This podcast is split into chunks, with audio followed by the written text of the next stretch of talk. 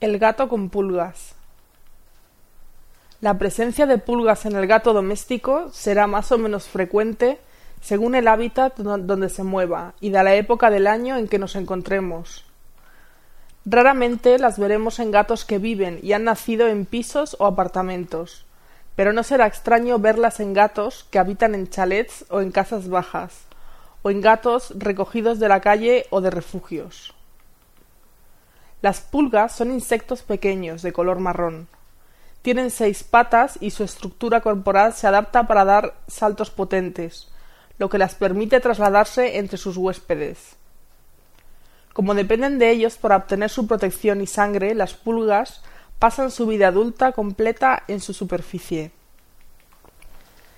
Existen muchas especies de pulgas, y aunque los gatos podrían ser huéspedes transitorios de casi todas, Solo C. felis, C. canis, especies de Pulex y E. gallinácea producen problemas médicos con ellos. La C. felis es la especie más común, con cifras de prevalencia superiores al 97% en los gatos. No es infrecuente tampoco la presencia en el gato de pulgas de aves de corral, E. gallinácea sobre todo en climas cálidos y en aquellos animales que se mueven en ambientes que están o estuvieron ocupados por aves.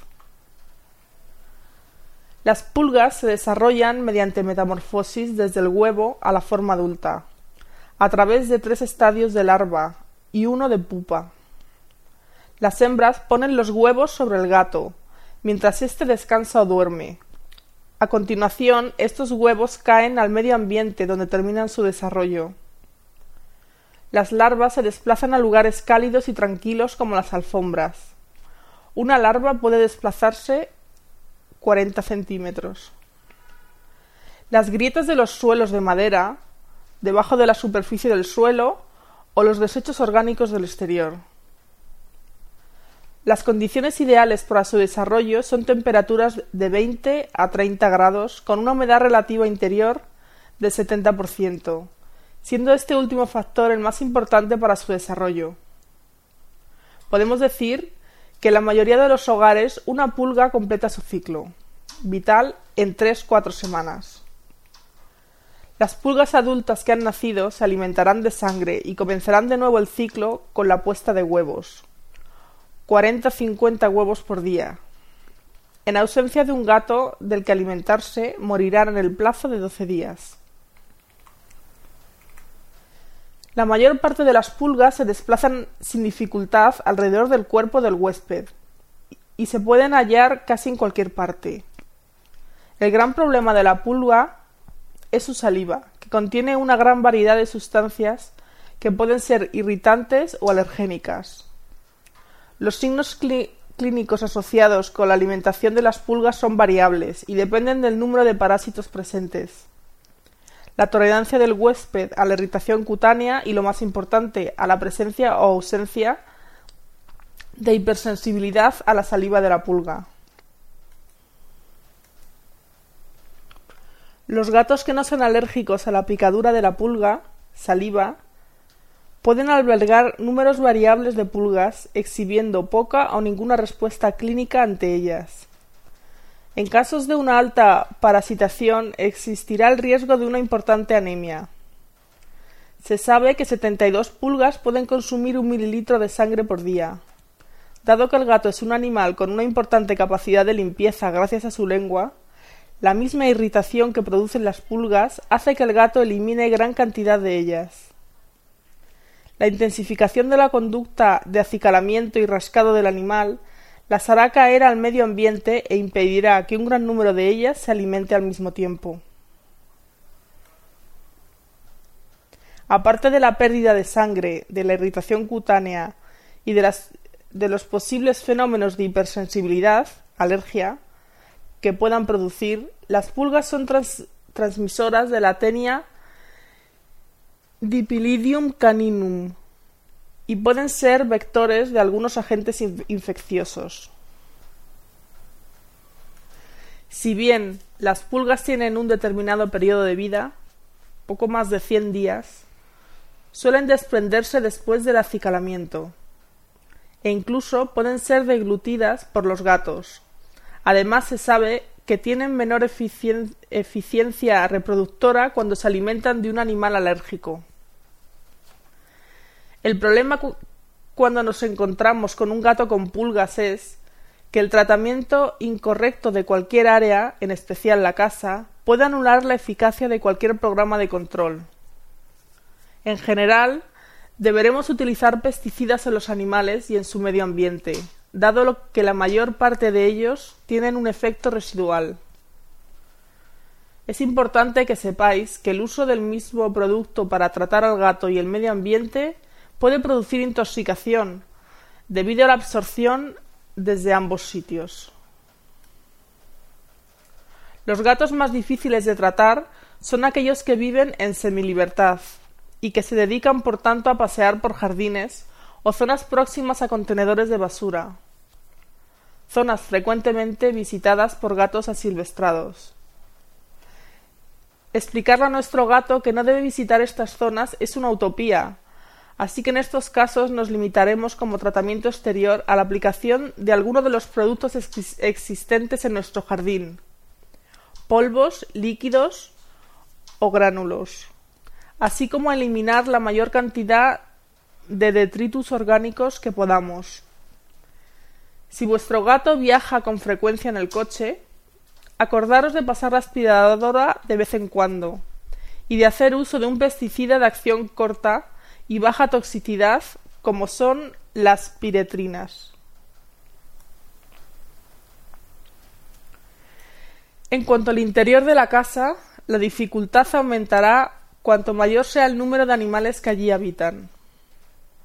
Todo sector que estos atraviesan o visiten deberán recibir tratamiento, aunque como es lógico, las zonas con mayor número de pulgas serán aquellas en que las que descansan los animales.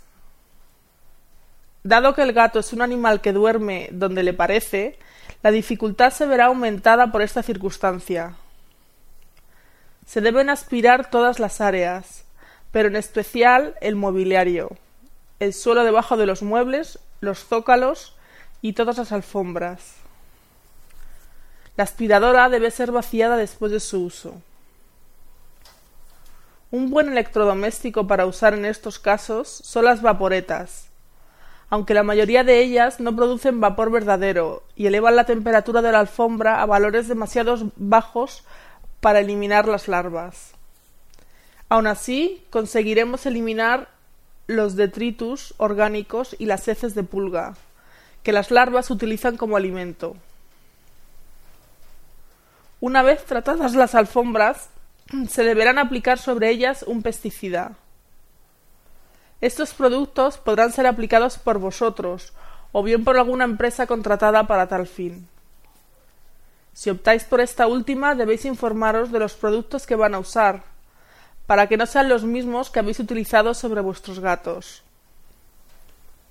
Si decidís aplicarlos vosotros mismos, los más recomendados son los piretroides, a los que se debe añadir un regulador del crecimiento de insectos, como son el metopreno, fenoxicarp y el piriproxifeno. En cuanto al tratamiento del gato, debéis saber que ningún pulguicida tiene una eficacia del 100% durante, durante el intervalo completo hasta la siguiente aplicación. Es importante saber que en una casa con varios animales deben ser tratados todos. La clave de los tratamientos está en su uso regular. El gato debe ser cepillado cada semana y si se observan heces de pulga se deberá comentar al veterinario para que haga los ajustes oportunos en los tratamientos. Un peinado continuo de 10 minutos puede eliminar el 81% de las pulgas del manto. El arsenal terapéutico para tratar las pulgas es enorme y cada año se ve incrementado con la aparición de nuevos productos. No me extenderé más de la cuenta en este apartado, ya que será vuestro veterinario el que decida cuáles son los más efectivos, según su experiencia y vuestro caso concreto.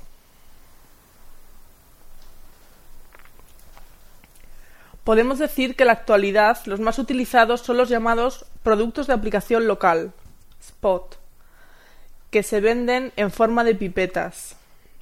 El producto se aplica en uno o dos lugares sobre el dorso del gato, a partir de los cuales se difunden por toda la superficie del cuerpo. Los productos que se encuentran en el mercado contienen imidacloprid, Advantage de Banner, de Bayer, imidacloprid, moxidectina, Advocate de Bayer, fipronil, Frontline de Merial, fipronil más mesopreno, Frontline Combo de Merial y selamectina, Strohold de Pfizer. Para mí, en el momento actual son los productos de elección cuando estamos ante un animal parasitado por pulgas, así como para prevenir una infestación. Cada uno de los nombrados tiene sus ventajas y sus inconvenientes. Así que insisto, será el veterinario quien deba recomendaros uno u otro. Los buenos collares antiparasitarios son útiles para reducir la carga de pulgas entre un 50-90%, pero no las erradican. Por tanto, diremos que viene bien para gatos que vagabundean y cuyos propietarios no utilizan otros métodos de control sistemático. Los más eficaces son los que contienen piriproxifeno y metopreno. Los champús son muy válidos si se utilizan adecuadamente. Se ha demostrado que un buen champú antiparasitario es capaz de eliminar el 100% de las pulgas que se encuentran en ese momento en el cuerpo del animal, dejando una relativamente buena acción residual. Su eficacia ante una parasitación es cuestionable, ya que después del baño se, se deberán aplicar otros insecticidas, lo que unido al alto precio de estos productos no hace muy aconsejable su uso. Los polvos insecticidas están cada día más en desuso.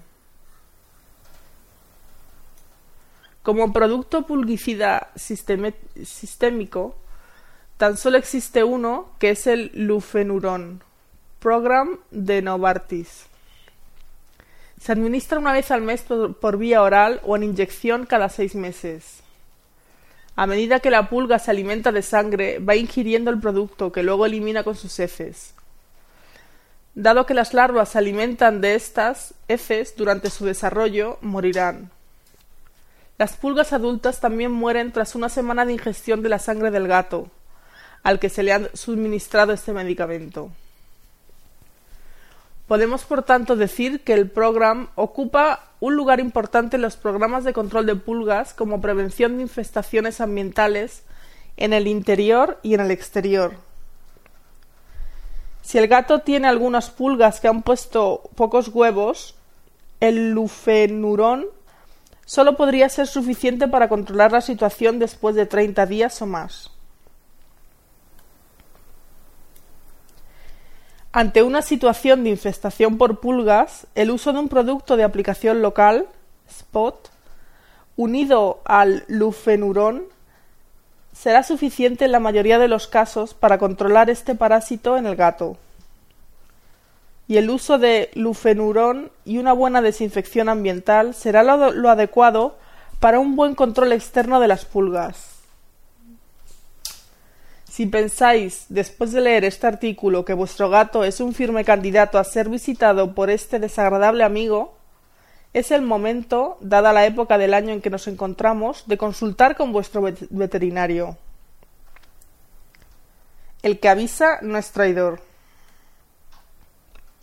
Artículo publicado por José Enrique Zaldívar en la revista El Mundo del Gato.